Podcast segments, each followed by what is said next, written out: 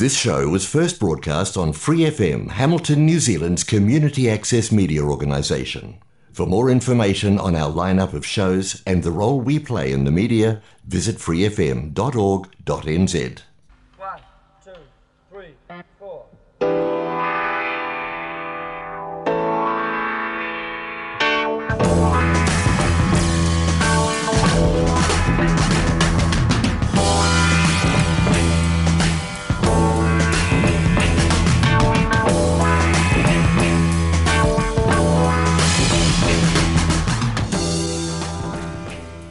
Welcome to W T S Waikato, Season two. It's a radio show and podcast about the goings-on in our region under the new normal. I'm producer Gary Farrow. The Regent Theatre in Te Awamutu is one of a very small number of high-quality provincial cinemas in Aotearoa. It was established in nineteen thirty-two and has been managed by movie enthusiast Alan Webb since nineteen seventy-four. Now, a trust has been set up to ensure the cinema's future after Alan retires. He's still there at the box office though, and invited W T S in to treat us to a coffee and a yarn.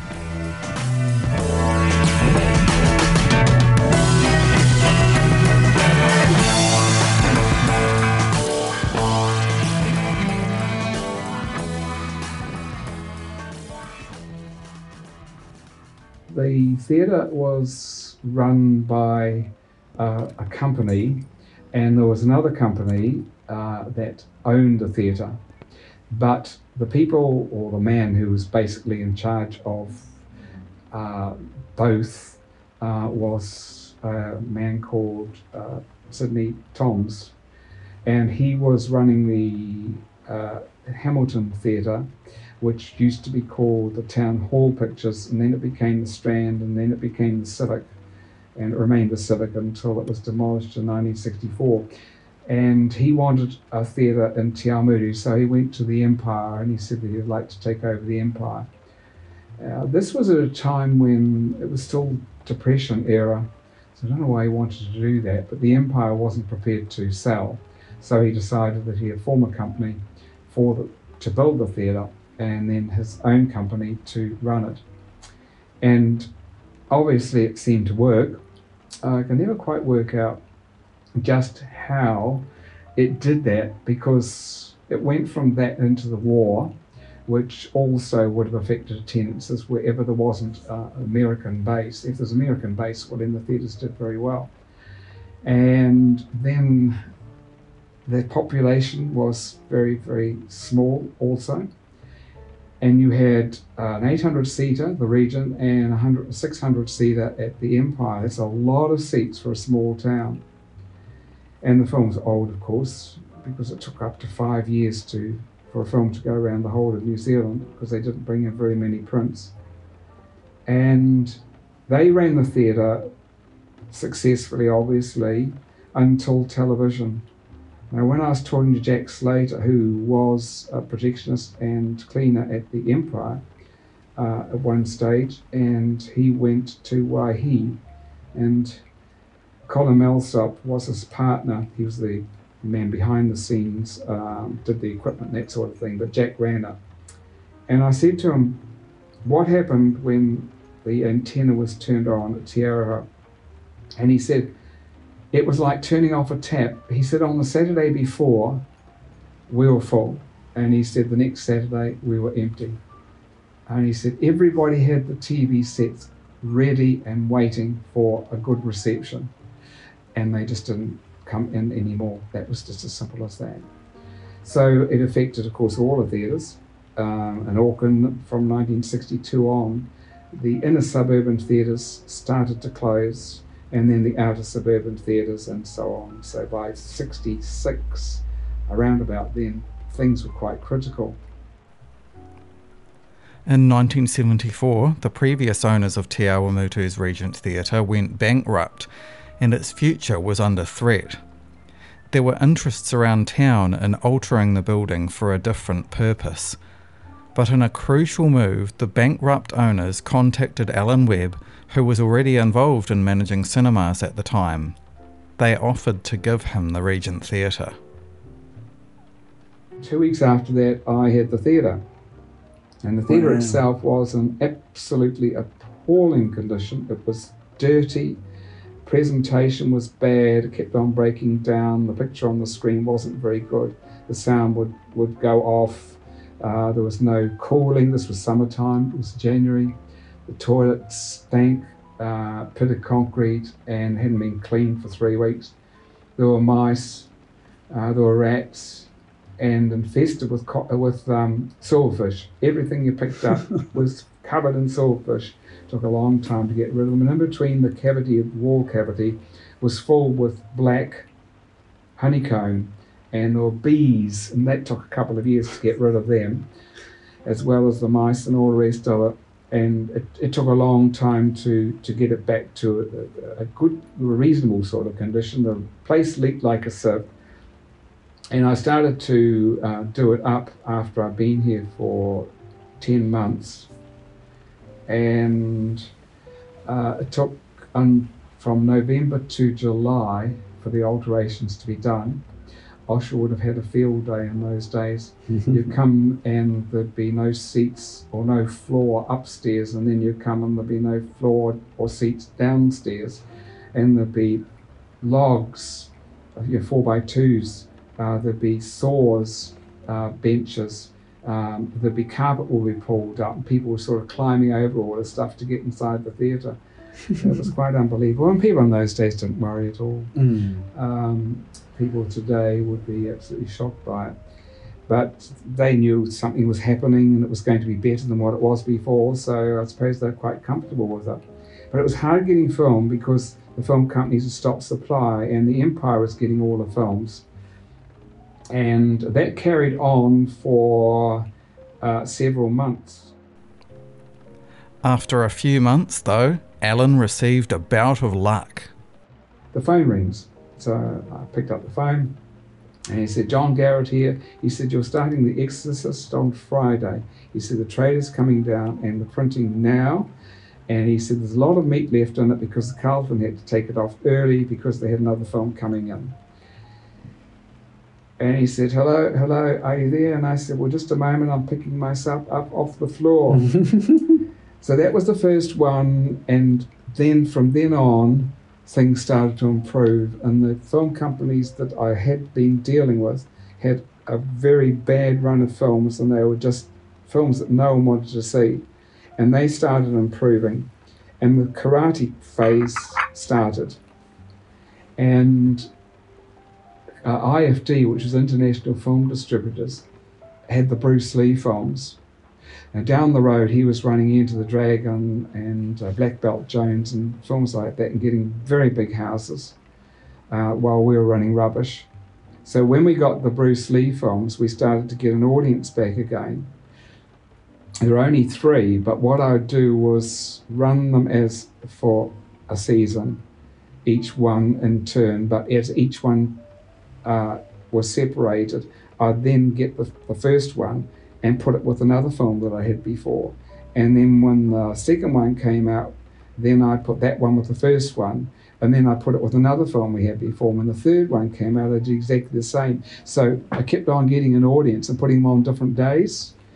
And then the blockbusters started coming out, and the big ones like um, Poseidon Adventure and, and films like that. Um, we're going down to the Empire. We were starting to get some of the, the bigger ones here too. And uh, I came up to Towering Inferno and they wouldn't give it to me, but it was one of the films that should go to the Regent. It was from, the, from Columbia Warners. And uh, they kept it because they wanted me to reopen it with, with that particular film. So we finished on the Thursday night, and this is in July, and reopened the next night uh, as the new Regent Luxury Cinema was Towering Inferno.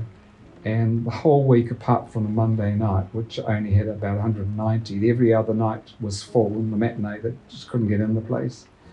Um, and down the road, they had Airport seventy-five, which was a big film, and they didn't get very many people at all. So people had stopped going there Um, and they started coming here, and that's when mm. it started to build up. And then we had the blockbuster films, and, you know, the usual story. You get runs of certain uh, genres, and they do very, very well. Mm-hmm. So the business went right up, and we, we were doing very well. Mm. So how how long was that after you had taken ownership of the theatre?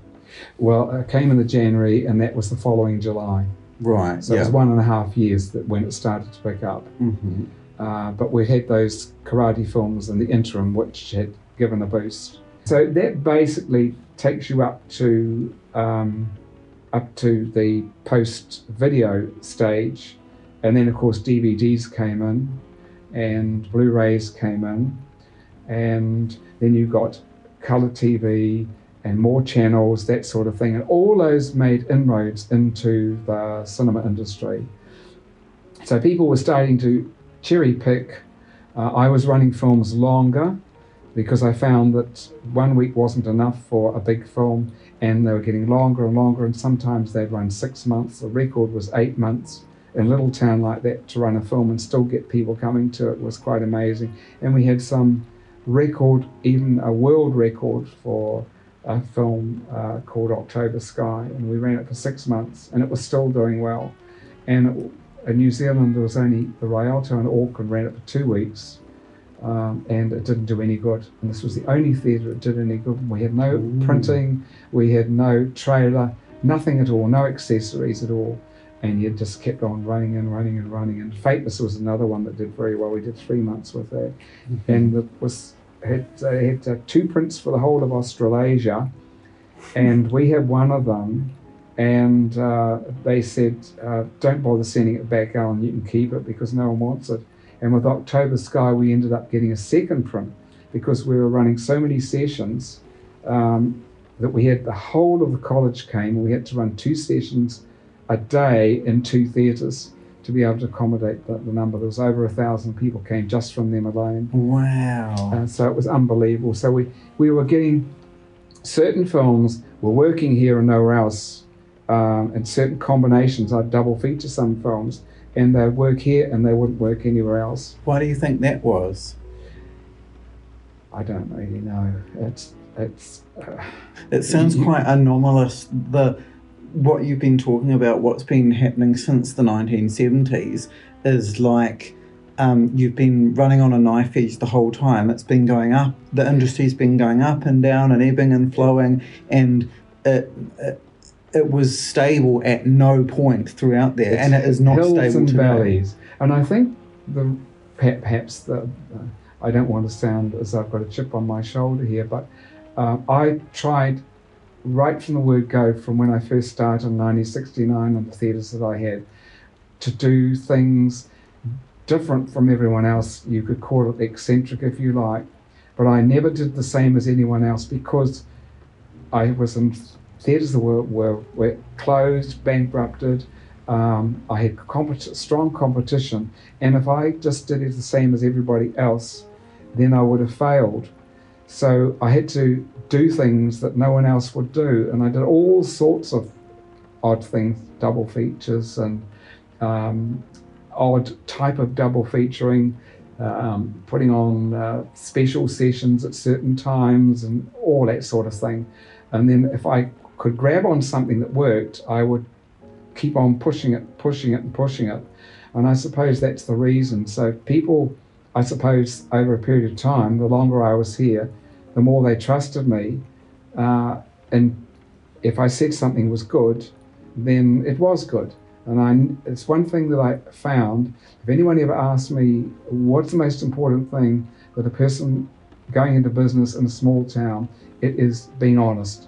It takes a long time before you get that, uh, that, that is actually works for you, but it is most important. And when people start trusting you, then you can, you can work around that uh, by helping them see what they want to see, uh, and by me ch- picking films that I think that they will want to see. And I have people on, and they say, what do you think about this film? And I can tell them, do you think I should see this one or that one? And I can tell them. Uh, or I can, I have actually done this. I've turned around and told people, don't go and see that film, you won't like it. You should see this one, you will like it. um, one lady took no notice of me, that she's the only one, and she came up and she said, "You were right." And I said, "Well, don't bother asking me again." But others will, and they'll come out and say, "You were right. That film was really good. We really liked it. We wouldn't have thought so. We thought it was completely different from what, from what uh, we thought it was."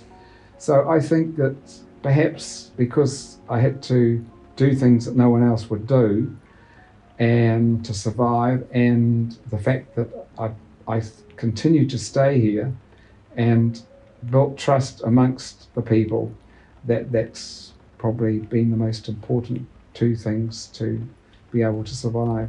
Mm. And how important is it now that you've um, you're going to gift the theatre to Te Awamutu and, and, and for it to be put under a trust? Is that important for the future posterity of the th- theatre? I think when towns lose a cinema, you lose some, something that is important to a community. Because you take, for instance, in the school holidays, what have the kids got to do if they haven't got their cinema? What are the families going to do? And when a big film comes out and people want to see it, or something special that they want to see, Uh, and you've got no local cinema, it means you've got to travel. Uh, that's not always very helpful, uh, although we're close to other theatres. There's twenty-six around, uh, apart from Te Awamutu, so perhaps uh, here even more so. But I think that if, if it was to close, then those people who come into town from all over the place, we get people from all over the place, and In, in different places in the world. I don't know how they manage to find out, but they mm-hmm. do. And they may be visiting and they come here. And they will spend some money in the town, even if it's just going and having a uh, lunch or that sort of thing, afternoon tea or morning tea and what have you. And uh, McDonald's, those sort of places. So if you can get those people, um, they're getting the theatre experience. They might go to the museum, they might go to the library, the swimming pool, and those sort of things. So it's helping everybody. It, to a certain degree. And some of them are regular, so they'll always do the same thing each time. They'll always, like the morning session on Wednesday, they'll go to the theatre, then they'll go out for lunch. So somebody else gets benefit from that, or they'll do, do a bit of shopping.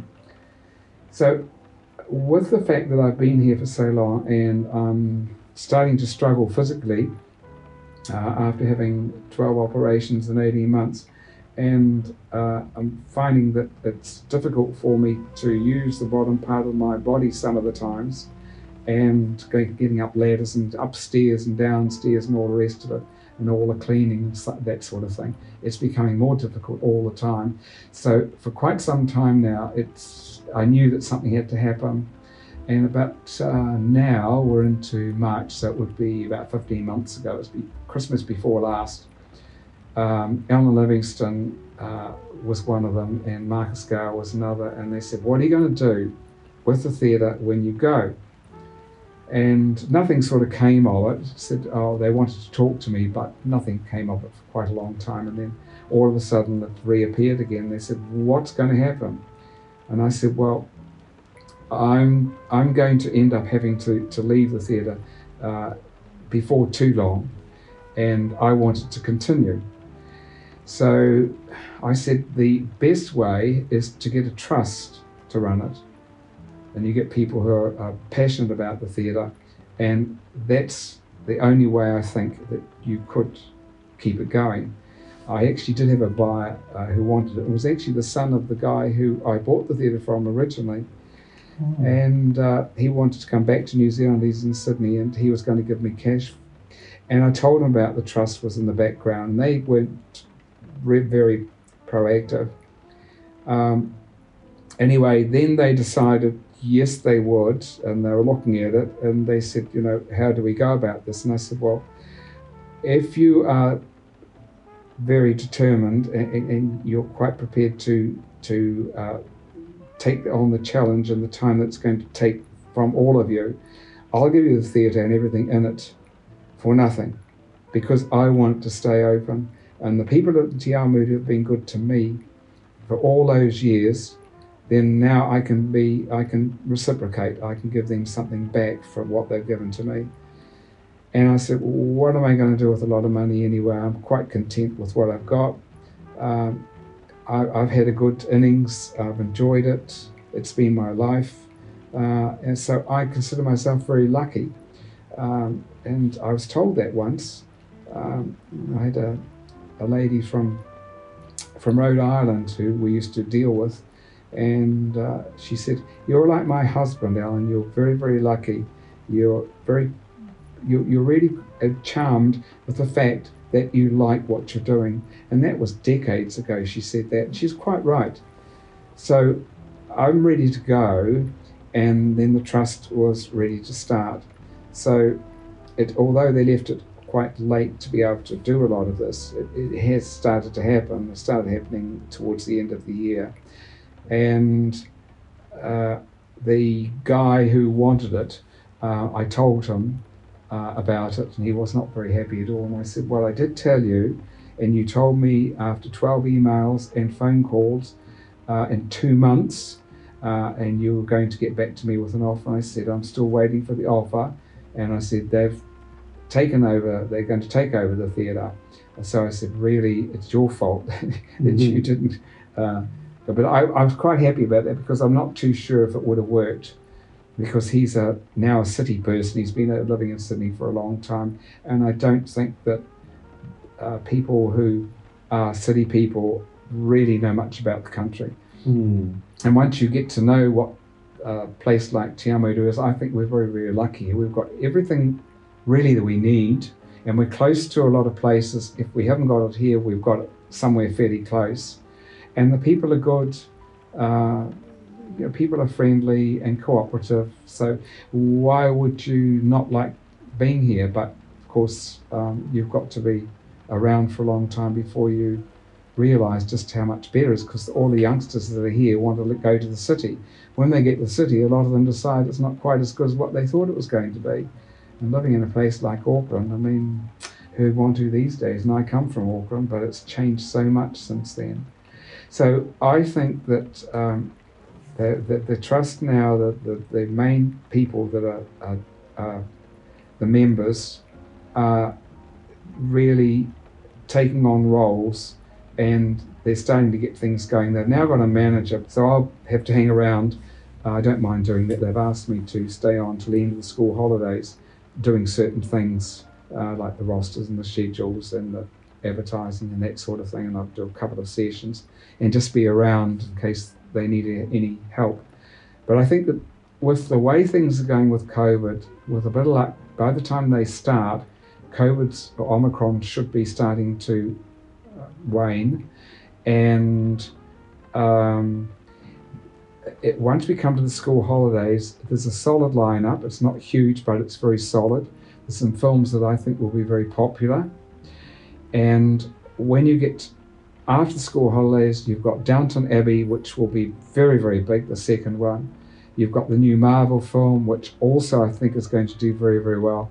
And then towards the middle of the year, you've got Jurassic, another Jurassic Uh, film, and you've got uh, Top Gun, and a lot of other big guns are starting. So I think that they've got a very, very good chance of getting going very early, um, and that should give them the boost. And by then they should have well and truly worked out what they think is best for them. In the meantime, they're just going to run it the way I've been running it.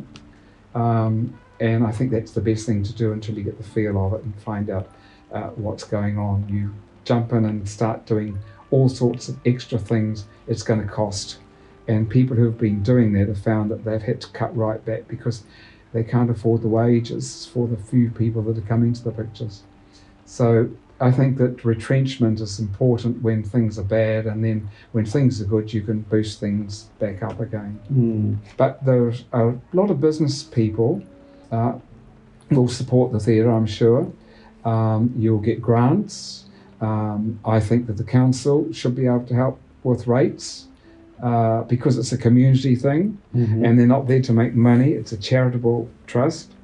Um, and they've got expenses coming up. Eventually they'll have to, probably in five or six years, they'll have to do earthquake strengthening. Well, they'll get grants for that.